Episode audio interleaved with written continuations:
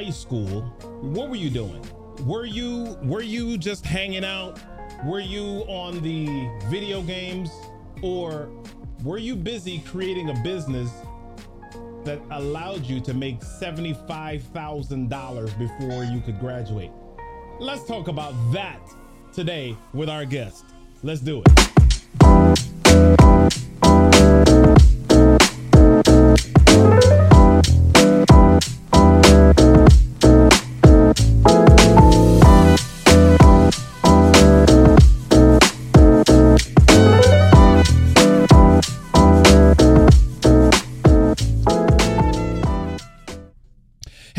What's happening? Robert Kennedy the third here, RK3. That's me, and welcome back to another episode of the What's My Story podcast, the show where we talk about pivotal moments in people's lives that allowed them to navigate from here to well, no, the other way. Nav- navigate from there to here. I mixed up my own stuff.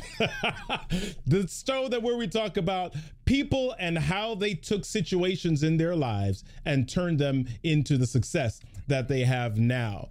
I want to point you to a couple of things. Number one, if you want to get a little bit more visibility for yourself and for your small business, I want you to join me in the Storytellers Growth Lab. Head on over to Storytellers, boom, growthlab.com. While I'm pointing over here, you can also text me 410 936 4049 if you have thoughts, if you have guests that you want to see on the show, or if you simply have ideas and you just want to talk to me because I can talk to people. Head, head on over to your phone and text me 410 936 4049. You can also support the show by going to rk3tv.live forward slash BMAC. Now, we have phenomenal guests on our show, and we usually have the, the show on Mondays at 1:30 p.m. Eastern Standard Time on Thursday at 7 a.m., what we do is we release the audio version of our podcast because we know that the stuff that you get on Monday is so good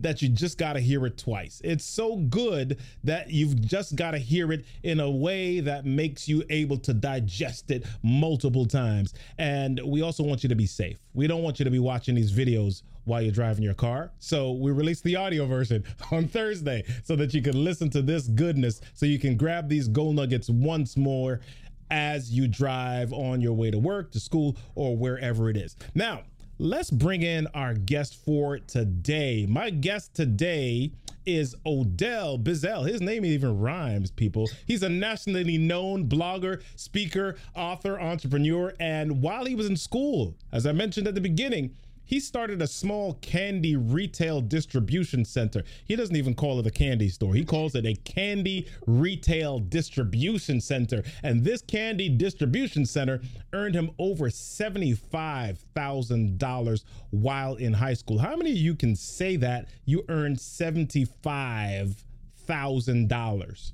in high school? Oh, MG. As a successful keynote speaker, he's been featured in USA Today, Yahoo, CNBC, and over 200 media outlets. He's partnered with many colleges, universities, youth organizations, and the military to reach tens of thousands of adults. He's presented on the same stage as, as Super Bowl winning coaches Stephen A. Smith.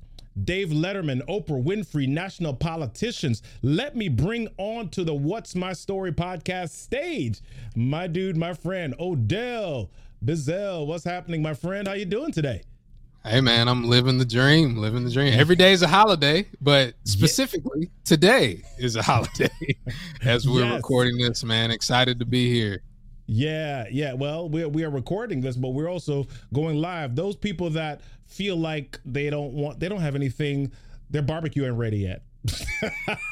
so they're coming on to watch us hang out and chat today a little bit. So you know what? I started the show with this, but let's talk about this thing first, man. The candy distribution center. I mean, as a student, as a little kid, I'm thinking about okay, maybe I can get some Snickers from this store and sell it for uh, uh, I can mark it up just a couple of cents or something. But you have you had a candy retail distribution center. Tell me a little bit about that idea, how that got started, and how did you make so much money at it, man? Well, yeah. So I, I guess it, it, all starts, um, you know, being younger, uh, being, you know, seeing your parents uh, struggle in, in a lot of different ways. Um, mm-hmm. And I remember I wanted to, I played basketball and my, my freshman year in high school, I made the varsity team. And, yeah. you know, we had team shoes, but we had to buy them. Like our school didn't provide them for us. Like our parents had to buy them. I think they were like $175 or something like that. And yeah. I told my mom, I remember saying, Mom, I made the team. Yay. Uh, I need money for the shoes. And she was like, How much are they? I was like, $175. And she was like, No, like, I'm not. I'm not buying those shoes. Let's not even sugarcoat it. Just, just right. no. Just no. She was like, you know what I could do with 175 dollars, boy? Like, and that was like, I guess the first time because I didn't grow up like rough. Like I yeah. never wonder where my meals were coming from or anything like that but it's always like the little bit extra like we weren't able to have that right, right. so it was just a a moment where i was like okay well how can i get the shoes? Because i didn't want to be embarrassed. You know i was already the only freshman on the team so i didn't want to be the one with the kmart specials um you know trying to hoop. So i was just like all right what can i do? And there was a young lady in my spanish class. She had jolly rancher suckers one day and she was just she had like a pile on her desk. She was eating them, and I saw her giving them to other people. And she rode my bus, and I was like, "Hey, you know, Berta, what's up? Let me hold one." And she was like, "Give me twenty five cent." And I was like, "Really? Like what? It's me. Like whatever." and I gave her twenty five cent, but then I saw other people giving her twenty five cent, and all the the Jolly Rancher suckers on the desk went away. Right. And I was like, "Huh." So I wonder how much they cost. So mm-hmm. I went, I got a bag, with my lunch money, and then I was like, I wonder if I can do it. And I started selling it like that, and I didn't even get off the bus. Like I, I sold them before I got off the bus. So I was like, okay, shoot, maybe I can get the money for the shoes if I buy. I think it was like if I bought ten bags of candy and sold all the bags, I could have enough or something like that. I can't remember exactly, but yeah. I, I did it in a week, and I had the money. And so then it was like, dope, got the money. But then everybody else after that was like, "Oh, Odell, you got any more suckers? Hey, oh, Odell, you got any more suckers? And I was like, yo, I'm about to start making money selling Jolly Rancher suckers. And then my best friend, Justin, he was like, oh, let me sell with you. And I'm like, no, no.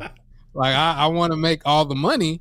But then he was like, I bet I could sell more than you. And I'm like, whatever. So I was like, all right, this is what we're gonna do. We're gonna split it 30-70. like, and he was like, um, all right, but if I sell more than you, 60-40. And so eventually we worked up to half and half, like 50-50. And yeah. then we started selling more stuff. And it just kind of grew. And it was at a point, um, Rob, where we were my grandfather would take us to Sam's Club and we would buy like boxes of candy, like full candy bars and we would sell out like every week. Our worst weeks were the week of Valentine's Day and Halloween because wow. everybody would get free candy anyway. But we sold what the vending machines didn't have, and we sold a greater variety for less, and we were mobile. And wow. so then when our when our siblings came to the high school, they started selling, and then like it just it turned into like a huge thing, man. We got oh, shut oh, down wow. the sen- our senior year we got shut down. And I and I lie to you not, there is a law in Guilford County. You're not allowed to sell uh, candy um, because of us. Wow. wow. wow.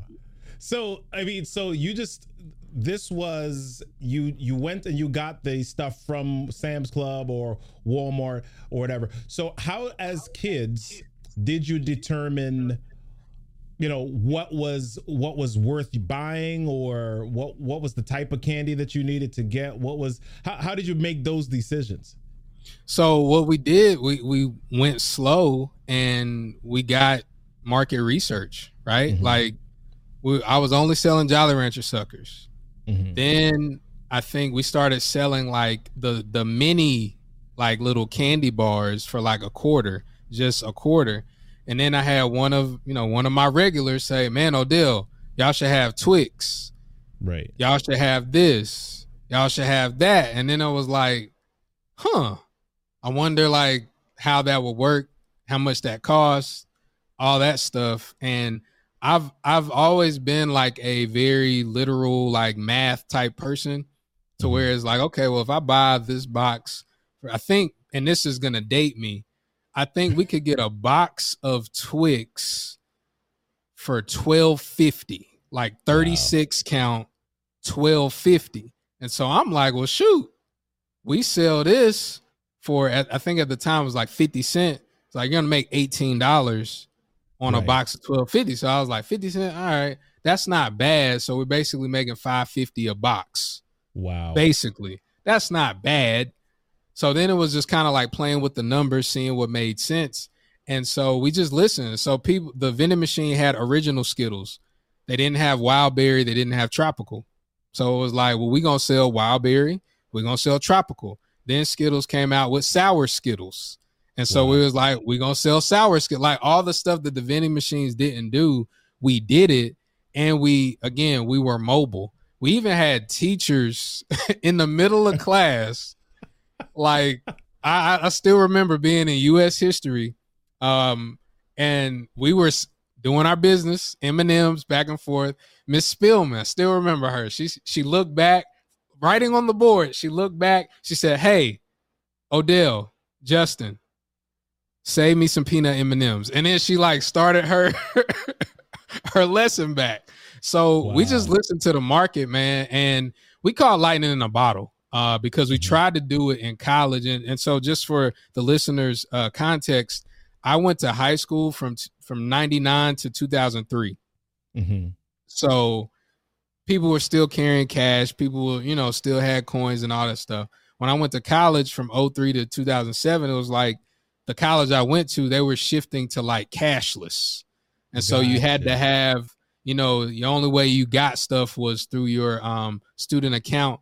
And so we tried to do it again in college because Justin and, and, myself, we went to the same college and right. it just didn't work. It just didn't work. So we got lightning in the bottle, timing. Um, I was pretty popular in high school. My best friend, three time state champion in track. So we were pretty yeah. popular. Uh, so we didn't really figure that out. We thought we were just like those guys, and uh, we anything that we put our minds to it would work. Uh, but we found out that life ain't like that. wow. Wow. So, I mean, I think uh, for, for, for those of you that are listening right now, I, I hope you heard the, the the arc of that story and the trajectory of all of that. That that quick ramp up and then that falling off the cliff precipice where you thought that something that you did previously would work again. So let me ask you this what were the lessons though that you learned because i'm listening to you and you're thinking different than most kids at this point you're you're literally doing the market research you're doing the math you're doing all of the different margins and all of that these are literally lessons that your high school math teachers could have been teaching you uh, and maybe they did in some ways, right? But uh, maybe not in as practical a way. So, what were some of the lessons? What was one big lesson that you took away from that experience in high school that you apply right now? I would say that, um, and this is something that every entrepreneur, if you have not learned this, you mm-hmm. got to learn it. People buy from people they like. Mm-hmm. That was the biggest lesson. And it was something that honestly, like me and and Justin and myself, we're still friends to this day. He's, he's like a brother to me. Like we've known each right. other forever. And we would always like, you know, jokingly when we were younger, it's like, hey, if we're going to the mall, if we're going out to eat, like we would always, you know, attract young ladies. Like, you know, not trying to be a certain way, but like we would always have people around us. And so right. people buy from people they like. Like they wanted to buy from me mm-hmm. because they like me. And so learning that early really helped me in in business, it helped me in life because it taught me to be likable. It taught me to uh, hone my communication skills. It taught me to listen to my market.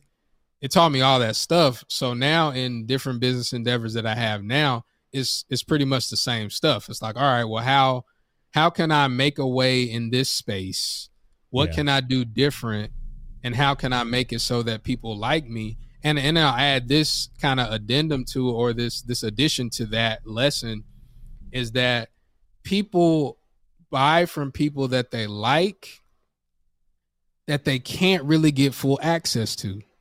Mm. Wow. So it's like I was anybody that went to school with me, they feel like they know me. Right. But if you ask me how many friends I had in school, there was Justin, there was James, there was Mike Free, and there was J Rock. Yeah. Like those are yeah. my like my boys. Still to this day, I'll text them and, and talk to them and call them. So I didn't have a whole lot of friends, but a lot of people feel like they know me. Odell, you remember I used to buy this? So that taught me like the biggest lesson is learn how to communicate and learn how to be likable. Wow. So one of the things that I, I want to dig into here is you found this business idea in high school, and so the entrepreneur in you came out. Currently, you run your own business as a speaker, but in between that, you went from your own business to college and then you went to work for somebody else and that didn't necessarily turn out how you wanted. So let's talk about that and the lessons that you learned from that in just a moment. But before that let's take a quick word from our sponsor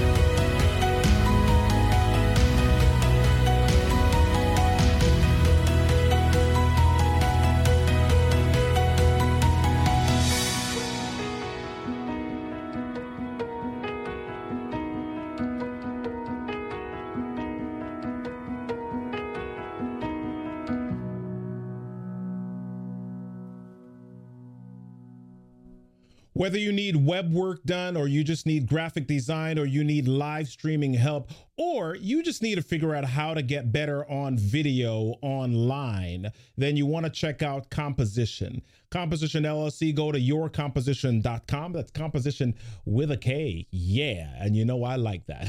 All right. Go check them out and let them get you, get your brand on point. So let's jump back into this story here with, with Odell. So, Odell, man, you are you you you're you're doing this business and then you go to college and you come out of college and instead of deciding that you're going to seek out a business idea, you go work for somebody else. Tell me a little bit about that decision. Man, uh, you know, Benjamin Franklin has a quote that uh, necessity is the mother of invention. Yeah. And I so I have another quote um, uh, bills are a tool of necessity. So like when you when you get older and you have all the dreams, right? I want to I want to be a millionaire before I graduated from college. I wanted to, you know, do all these great things. And then, you know, I think we were talking about it in the in that pre-production as you get older, time goes faster. And yeah. so I go in my my freshman year at college, you know, I'm 18, t- still a teenager, then by that junior year, it's like I don't have any money. Like, like I don't have any money. And I tried other business yeah. things. Uh, got heavily involved in network marketing. Got, um, you know, in a lot of different things. I actually bought a vending machine. Uh, I bought a bunch of vending machines, uh, but it just I wasn't making money, and so I had to liquidate those. Mm-hmm. And you know, going into my junior year, it was like, yo, I have to make money. I met my wife at the time. Uh, we got engaged, and it's like I need, I need money because yeah, I, I can't, I can't tell my my in laws that yeah, I got this big dream They're gonna be like, "How you gonna Yeah. pay these bills, bro?" So Yeah.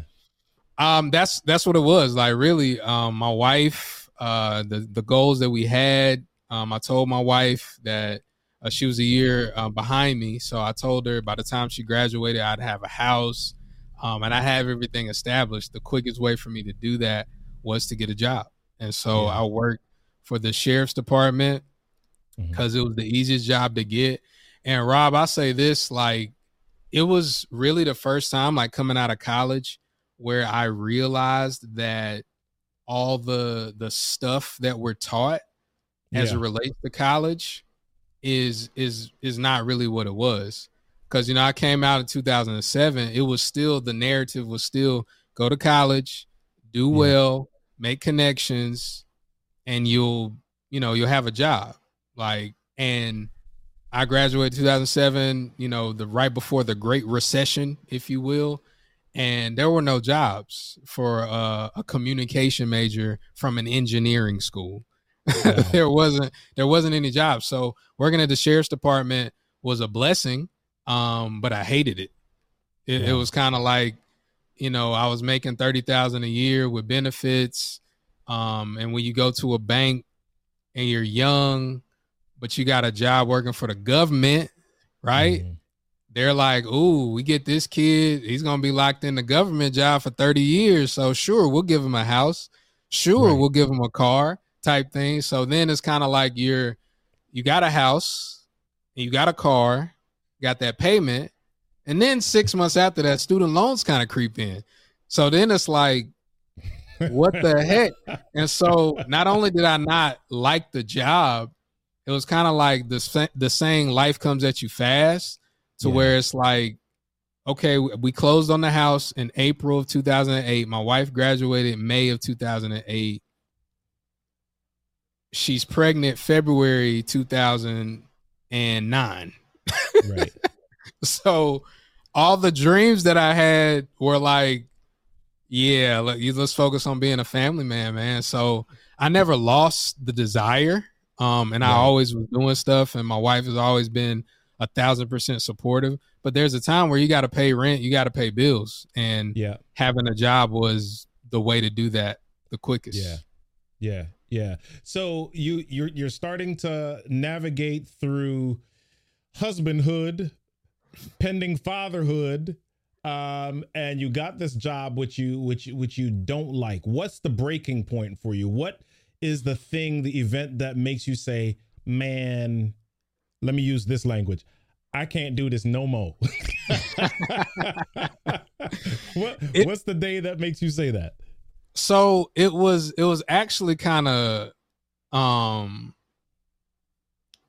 i would say my wife being pregnant obviously was like for me oh snap. Like i like i have to provide. And we were making it um but we weren't doing well. And i was like i don't want my kids to come up like i did in a space of lack, in a space of no, we can't do that. So then it was like that's when like you know public speaking was kind of like on my radar to do. But then I like kind of figured out okay, this is how I can do it. Maybe right. This is how Right. maybe I can do it. Um, but also I, I had my identity stolen. I had a lot of like bad financial things happen to me. I actually went bankrupt the year Mhm. that my oldest daughter was born. And so for me, whenever I'm faced with obstacles and whenever things happen, just because, and I, as I'm, I'm recording this, I, my office is in my grandma's basement. My grandma is like the pillar of faith and all that stuff. And so she's always instilled it into me like, you know, your obstacles just make you stronger. You just, it's the way you have to look at them. And so, okay, I'm, I'm bankrupt at 24 and my wife just had our first daughter. Yeah. I know that in order for me to get over this, I have to do something great. Like I have to do something big and just staying at this job is not going to do it. Yeah. So I so it's like, okay, what do I have to do? And in my mind it was like, okay, I need to write a book that is connected to some money. Like not just write a book. Oh, I want to tell my story because I actually wrote a book, kind of telling my story about the candy and all that stuff right after college. But I was right. like, I need to write a book that's specific towards where I can make money in the speaking market. And that mm-hmm. book was eight things my parents didn't tell me about money. And wow. it was a financial literacy book because I, I was going through a crisis. And and so it was just that was the point where I said, okay, the way I put it out there, and then people started buying the book, people started paying me to speak. It was like, yo, I could like really legit make this a career to whereas, and I saw speakers that were making, you know, $4,000 a speech and, you know, speaking 30, 40 places. And I'm just doing the math in my head a little bit. I'm like, okay, if I can get, if I can get 10 people to hire me right. at $3,000, man, that's basically what I'm making.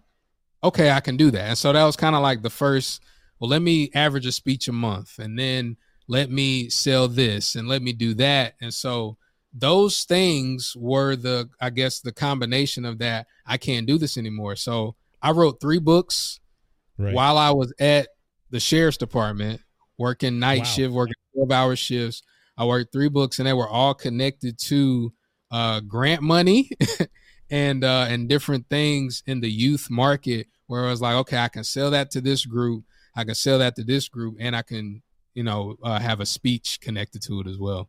Wow, I, I I wish we had time because you're kind of sharing these gold nuggets, man, and I know that a lot of people will want to know the how and how you're doing this because you're just saying I wrote these books and I wrote this book for that group and I could sell this for that group and I could sell it for and you're just talking about this stuff casually. Like yeah you know I write book and I sell it and that's it. And I wish we had the time. So um, if people want to learn a little bit more about how you did this stuff if they want to get into some of the step by step or if they want you to be able to show them your process how do they get connected with you and how do you work with people?